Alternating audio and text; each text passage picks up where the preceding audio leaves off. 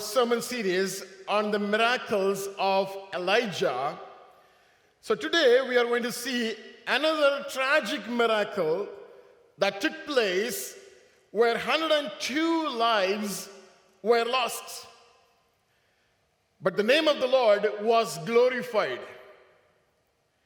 In the Old Testament days, you know, God was against people who are going away from Him, seeking for other gods and goddesses. That makes a difference, you know, of the coming of Lord Jesus Christ. So we will get into that slowly as we move further. So let me quickly summarize what this chapter is all about. The verses that Kamala read from 2 Kings chapter 1. The second book of Kings begins in Samaria, where we see this event taking place after the death of King Ahab.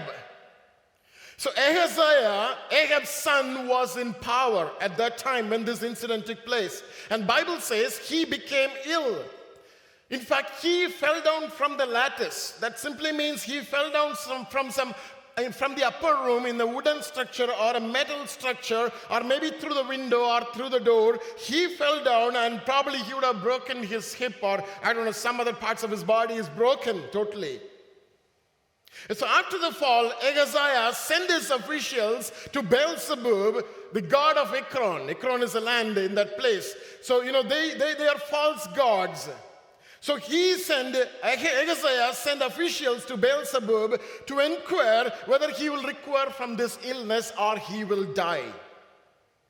And God quickly spoke to his prophet. God quickly intervened Elijah, the prophet, and asked him to go and meet those officials, meet those messengers who are going to Beelzebub, the god of Ekrons. So the officials sent by uh, King Ahaziah, they were just on the way and they met Elijah. And God told him, Tell them that King Ahaziah is going to die. And this is simply because he chose to go after the false gods and goddesses. And then Ahaziah sent two groups of 50 men along with two captains, one after the other. And Elijah said to both of them, that King Ahaziah is going to die, he is not going to be alive. And in fact, Elijah rained fire from heaven over those captains and the 50 members of the, of the army and destroyed them and killed them. Now, the third group is coming, third group of cap, uh, uh, the, the army along with the captain. But this time, the captain came humbly bending down, kneeling, kneeling before Elijah and pleading him not to destroy this group. And this allowed the angel of God to come and speak to Elijah.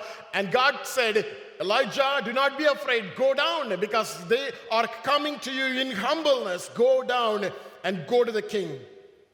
And Elijah came to the house of King Ahaziah, and Elijah told to Ahaziah the same word. This time, face to face, he told, as we read, Is it not because there is no God in Israel to inquire of his word?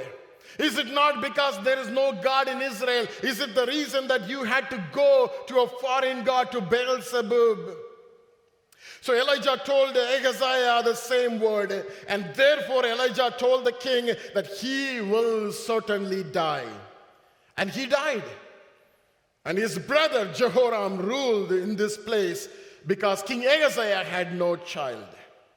This morning I would like to title this sermon as Fire Consumed Two Captains and Their Armies. Can you read that with me? Fire consumed two captains and their army. So, this is one of the sermons of the series called The Miracles of Elijah. So, before we even we get started talking about this chapter, there are many parallels as I could read this scripture. I could see many parallels between Elijah and Lord Jesus Christ. And before even we go to this chapter, even otherwise, there are many parallels between Elijah. We all know who is Elijah. Who is Elijah? Prophet, prophet Elijah. Right? So there's a parallel, there is a uh, similarity. There are many similarities between Elijah and Lord Jesus Christ.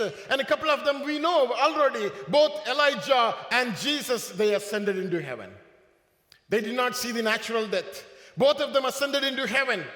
And both did not eat for 40 days, Jesus as well as Elijah in the wilderness. And both confronted the leaders. Elijah, many times he ended up in standing before King Ahab and even in front of the other kings. But Lord Jesus Christ, even he had to stand before the kings. We are talking about there are many parallels between King uh, uh, uh Prophet Elijah and Lord Jesus Christ. Angels ministered to both of them. And in fact, people fell on both of their knees at different times. And people seek, sought to kill Jesus, and people also sought to kill Elijah. And both were prophets. Jesus himself was a prophet, Elijah is a prophet. And you know what? Both raised dead people, both raised people from the dead. And both of them had many followers. Jesus had, and Elijah had, Elijah and all the many other prophets. Both appeared to people even after going to heaven. So there are many more similarities between Lord Jesus Christ and Elijah. But today I want you to bring your attention to few similarities and few dissimilarities of this miracle with the life of Lord Jesus Christ. Simply based on the incident that took place in 2 Kings chapter 1 as we read. There are a couple of similarities and dissimilarities. Number one, when the captain and the soldiers came to detain Elijah, if you can put have the, have the next slide. So, detain Elijah, he was sitting on top of the hill. Elijah was sitting on the top of the hill. Verse 9, 9 we read that 2 Kings chapter 1. And as Elijah was sitting on the top of the hill, hill, we remember Jesus, after he was arrested, he was taken to Mount Golgotha as he was hanging at the cross. Two captains and 100 soldiers were just killed. Were, sorry, where came, they came first to capture Elijah. You remember Roman soldiers, they captured Jesus before they killed him. Number three, but the third captain and his 50 followers, 50 soldiers, they humbled themselves. They surrendered themselves just because they wanted to escape the fire. Otherwise, fire would have come and consumed them. But they humbled themselves and they escaped the fire. You remember the third man who was hanging at the cross? Came to Lord Jesus Christ. And he gave his life at the end of his life. And he escaped the hellfire. Because Jesus said, Today you will be with me in paradise. And fourthly, King Ahaziah was the son of the most wicked king, Ahab, and his wife Jezebel. They simply rejected the God of Israel. So Ahaziah was one son of King Ahab and Jezebel. They just simply rejected the God of Israel. You remember when Jesus was alive on the face of this earth, the kings and the high priests, they rejected Jesus. They rejected him too. Elijah brought fire from heaven and destroyed the captain and, and his army. That's what Elijah did in the Old Testament. But remember, Jesus, as he was hanging at the cross, he was looking at the soldiers and people who tortured him to death. He was looking at them and he was pleading to the Father. And he said, Father, forgive them, for they know not what they do. They do not know what they are doing. Forgive them. Here we see a man of God in the Old Testament standing, uh, standing in front of thousands, hundreds of armies and he's standing in front of them and bringing fire from heaven to destroy them, whereas Jesus hanging at the cross and pleading to the Father to forgive them for what they did. We see some dissimilarities. Elijah met Ahaziah and pronounced death over him. That's the simple reason he went to his house on the day Jesus met sinners all along, when he was ministering, she, she, he met the, the, the women at the well, the Samaritan women, and he met many other sinners in his life. But he was not pronouncing death over them, but instead he pronounced resurrection and life over them. We see similarities and dissimilarities of what is happening in 2 Kings chapter 1 with the life of our Lord Jesus Christ. Because Jesus said in John chapter 11, verse 25, Jesus said to God, I am the resurrection and the life. He who believes in me, Though he may die, he shall live. Jesus simply pronounced not curse, not death, not, not, not, not destruction over people, but he simply declared life and resurrection over people. And as we said all these things, as we need to conclude this sermon this morning, there are three major astounding facts. There are three major, there are very surprisingly impressive facts or notable facts that I could see in the scripture I just want to bring that to you. Number one, the consuming nature of God and the compassionate nature of God, which was revealed through Jesus Christ. Can you read that with me? Confu- uh, sorry, consuming nature of God and the compassionate nature of God that was revealed through Jesus Christ. You know, we all know God is sovereign God. He's almighty. He's all powerful. He's all knowing. That's why we call him as omnipresent, omnipotent, and omniscient God. But the most important nature of our God is holiness. Can you say holiness? The consuming nature of God is triggered by his holiness. You know, it's just simple to understand. Sometimes I'm a man of discipline. I just want things to be in order. When I see things are not in order, something that triggers me, sometimes I get angry. Just because I'm of that nature. You know, we are all different types, right? So I'm of that nature. Something that triggers me when we see something that is not in order. And you know, it's maybe the same thing with you too. It may not be in the same area, but maybe in another area. So there are things that we cannot handle when we see those things happening. You know, sometimes we, have, we see social injustice happening over against women and children at times. We can't handle it at times. You know, some of you cannot handle it. There may be various things that we cannot. God is a God of holiness, He's a holy God. The consuming nature of God is triggered by His very nature, holiness. God who cannot see and handle wickedness.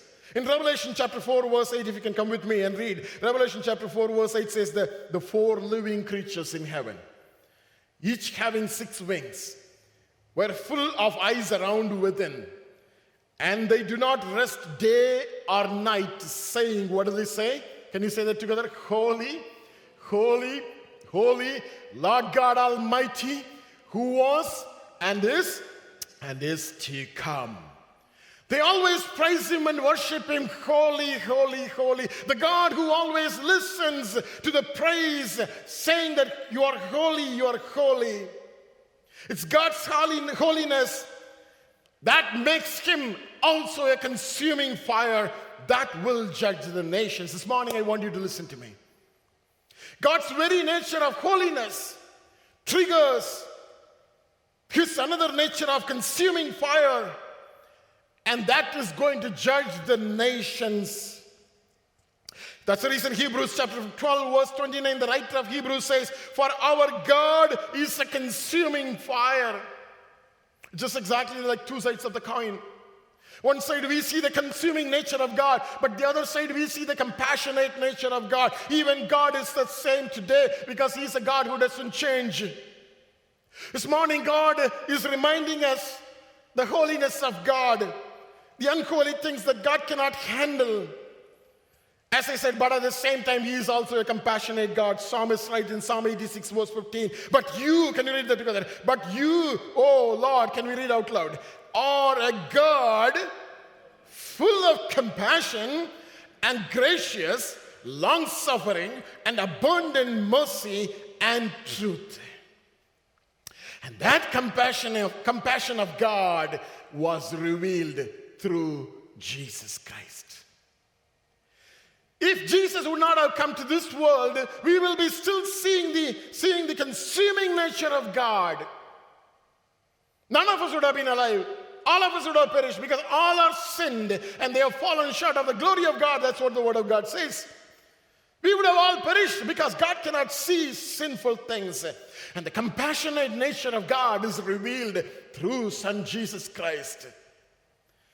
Today, God is showing, him, showing himself as a compassionate God, just simply because we are living under His grace.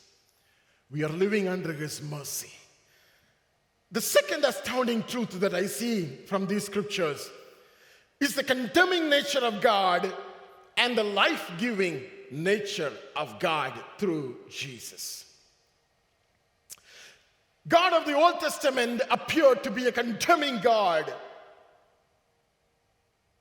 God condemned wicked instantly. We see that people, those who are seeking after the other gods, is going to seek uh, Beelzebub. When Ekron, King, uh, King, King, sorry, King Ahaziah sent those messengers, they were going in the wrong direction. God could not handle it. He consumed them with fire.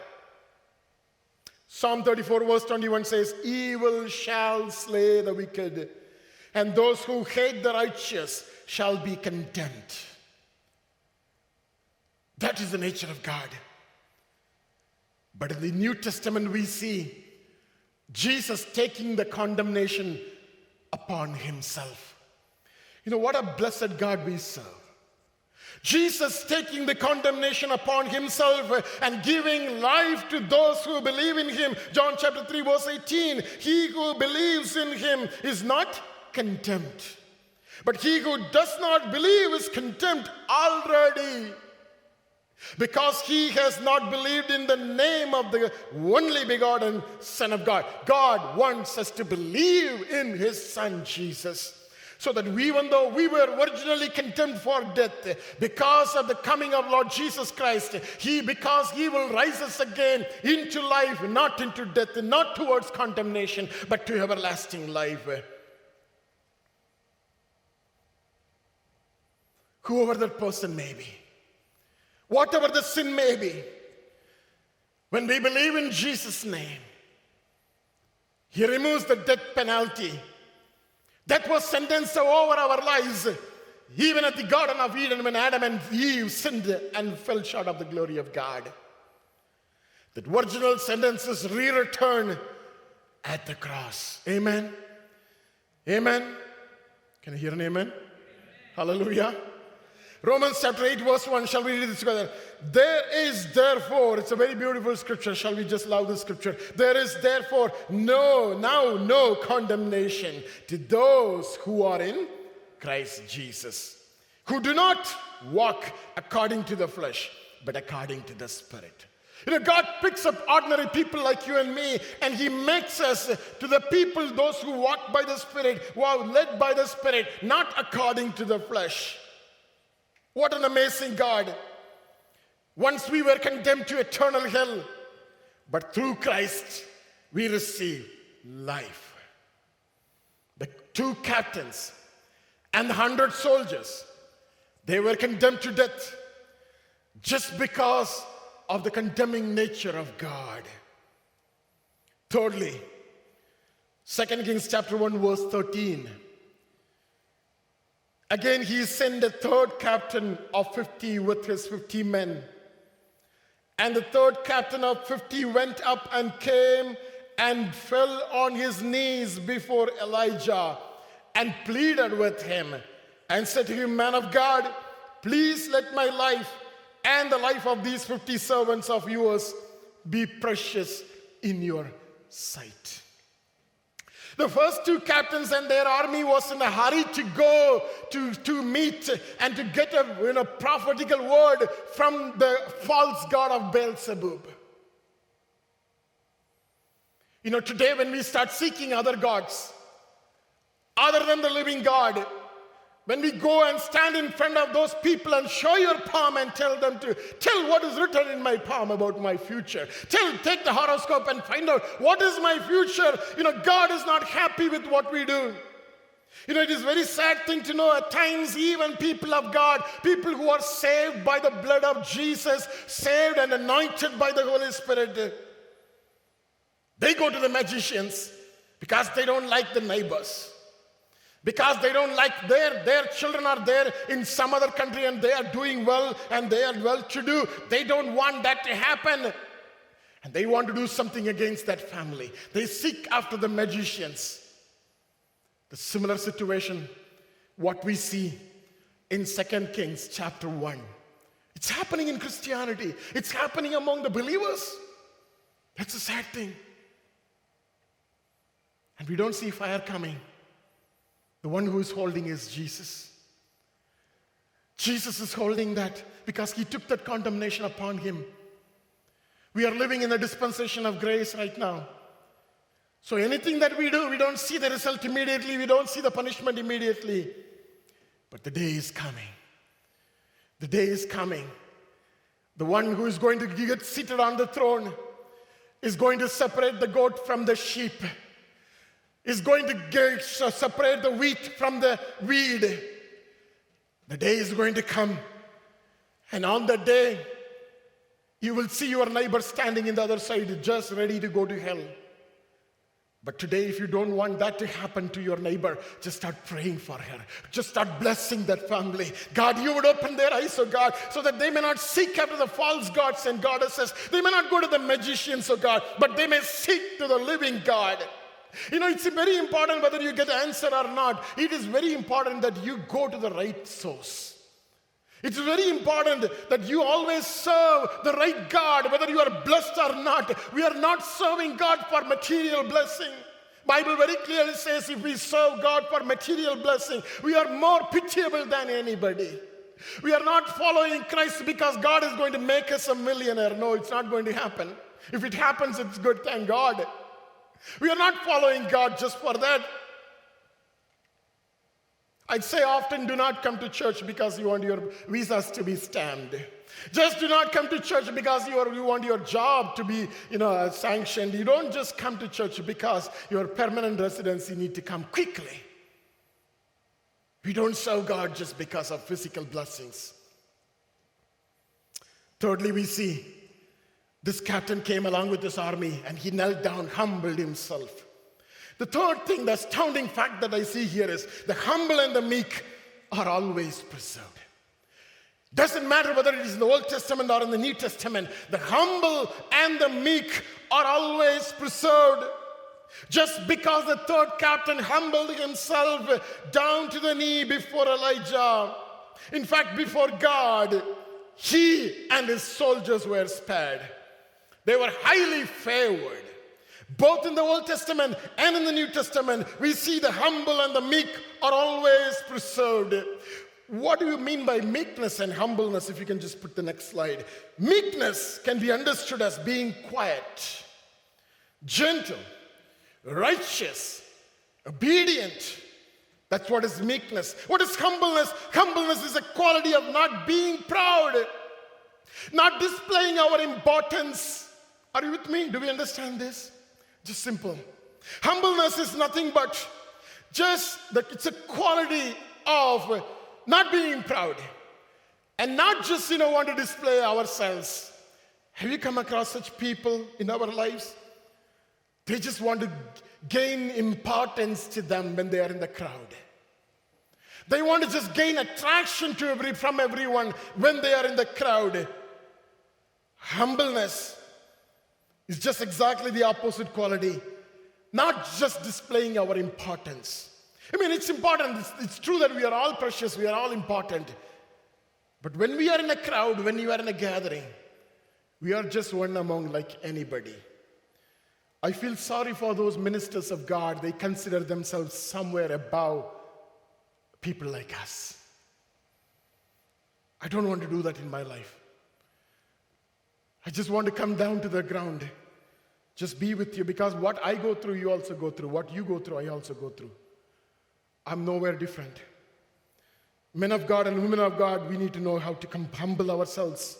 That doesn't mean that you know you are not strict. That doesn't mean that you are not uh, you know in order, things keeping things in order. We do everything, but inside of your heart, you don't puff up. You know, you're not filled with pride. We need to make sure that this is very important. Meekness can be understood as being quiet and gentle. You know, we may have different characteristics, we may have different qualities, that's different. But instead of us, are we righteous? Are we obedient?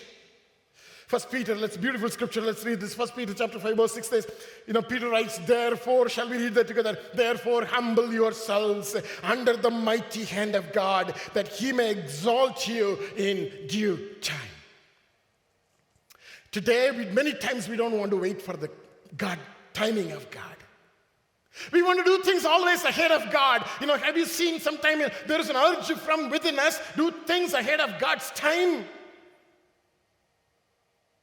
I have seen many people coming to Christ newly. And they don't want to wait for God's time in their life. They don't give enough time to learn. They don't get, give enough time to get nurtured. And they are ahead of God's timings. And you know what? You will lose the purpose that God has in your life if you try to run ahead of God's timing. Peter says, Humble yourself under the mighty God, mighty hands of God, that he may exalt you in due time. You know, Jesus said a beautiful parable. That's amazing. So let's read the parable and then we are going to get into a time of prayer. Jesus said this in Luke chapter 14, verses 8 through 11. Let's read that together.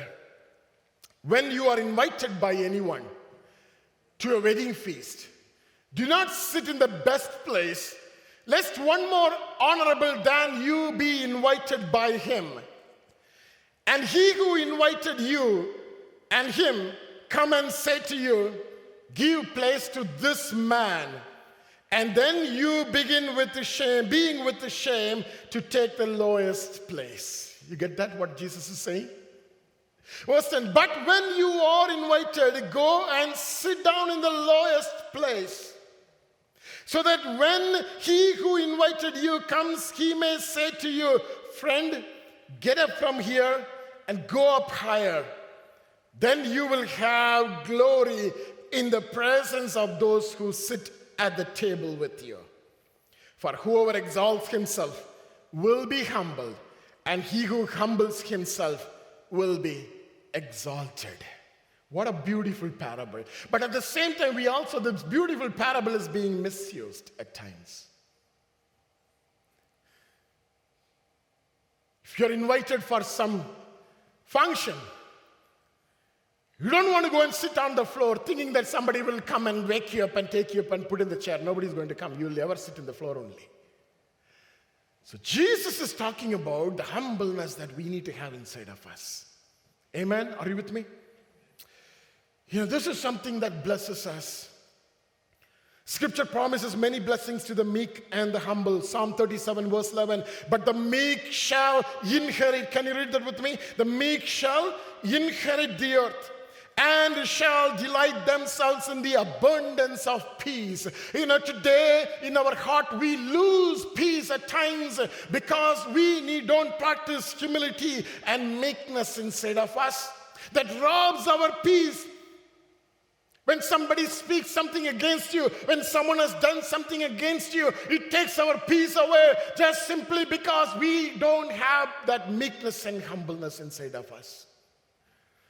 If we practice, I'm practicing, I'm trying to practice, we are all trying. When we practice humility and meekness inside of us, we may say, It doesn't matter what he says. Let him continue to say. It doesn't matter. So, God wants us to practice. If somebody is doing something against you, against your family, they don't want you to be well, they don't like the well being of your children, they are trying to behave in a different way, they do partiality and they practice favoritism. Practice meekness and humbleness inside of you so that nothing will affect you. You have perfect peace. That's what the Word of God says. But the meek shall inherit the earth and shall delight themselves in the abundance of peace. What do you mean by inherit the earth? The blessings, the material blessings. Matthew 5 5, Jesus said, Blessed are the meek, for they shall inherit the earth. Blessed are the meek, for they shall inherit the earth. This is something that with which I was not born, but I need to practice. This is something with which we are not born, we are born like just in the sinful world with a sinful nature. But God, as we walk in the closer to God, God wants us to transform. And how the transformation comes, it doesn't fall from heaven, it, is, it comes inside of us, just practicing it, taking effort to put that meekness and humility inside of us and practice that every day in our lives. And where it starts, where it starts, where it's supposed to start, the practice. At the church? At home. Where it starts? At home. Between husband and wife. between children and parents. That's where the humbleness and humility and meekness starts. Both meekness and humbleness can be developed. It's more important to walk in meekness. It is more important to walk in humility than walking in the anointing of the Holy Spirit. Did you hear?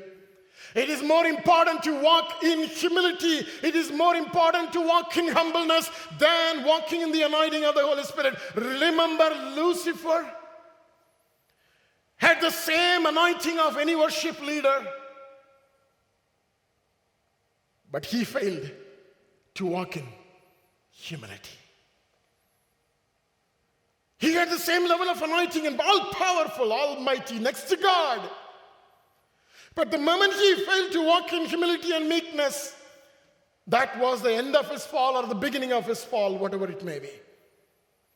God wants us to walk in humility. As I summarize to close, God wants us to escape the fire, the consuming fire of God.